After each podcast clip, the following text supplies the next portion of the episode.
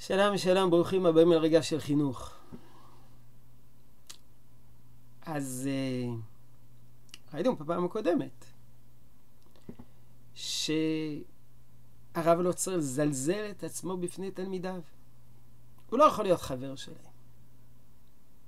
אבל התלמידים מבקשים שהרב יהיה חבר שלהם. טעות.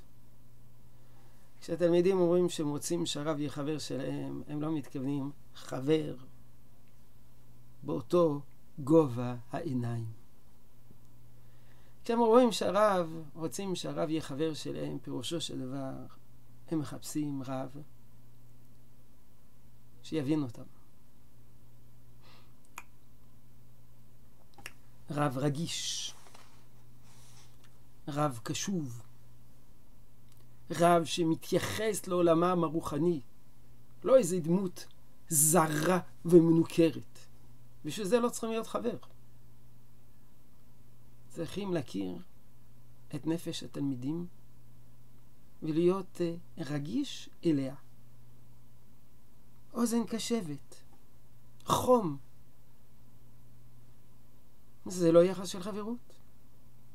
זה לא יחס שכולנו באותו גובה. לא. הרב, המחנך, המחנכת, הם לא באותו גובה, לא באותה היערכיה, מצב היערכי.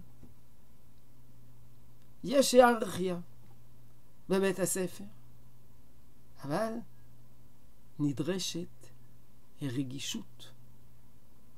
וזה מה שהם אומרים, חבר, שהוא יבין, יכיר אותי, יהיה, יהיה ער לעולם הפנימי שלי, לצרכים שלי. הוא לא יהיה איזה דמות רחוקה, אדישה, לא מתעניינת. קיר של ברזל חוצץ בינינו. דרך של קיר של ברזל לא חודרת אהבה, לא חודר חום, לא חודר יחס אישי. זה מה שהתלמידים בעצם מבקשים. לא שהרב ישחק איתם כדורגל, אחת, פעם אחת, באופן יוצא דופן, אה, באיזה טקסיות גדולה, הרב יוצא לשחק איתם כדורגל. אבל לא מפני שהוא החבר שלהם, שהם מספרים לו את כל מה שעובר עליהם, והוא מספר להם את כל מה שעובר עליו. חס וחלילה. הרמב"ם כותב, כשם שהתלמידים חייבים בכבוד הרב, כך צריך הרב לכבד את תלמידיו ולקרבם. וכך אמרו, יהי כבוד תלמידך חביב עליך כשלך.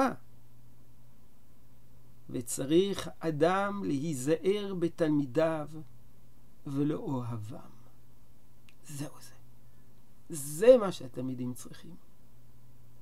מי שנזהר בתלמידיו ואוהב אותם, ולא חבר. יהי רצון שתשרה ברכה בעבודתנו החינוכית. שלום, שלום.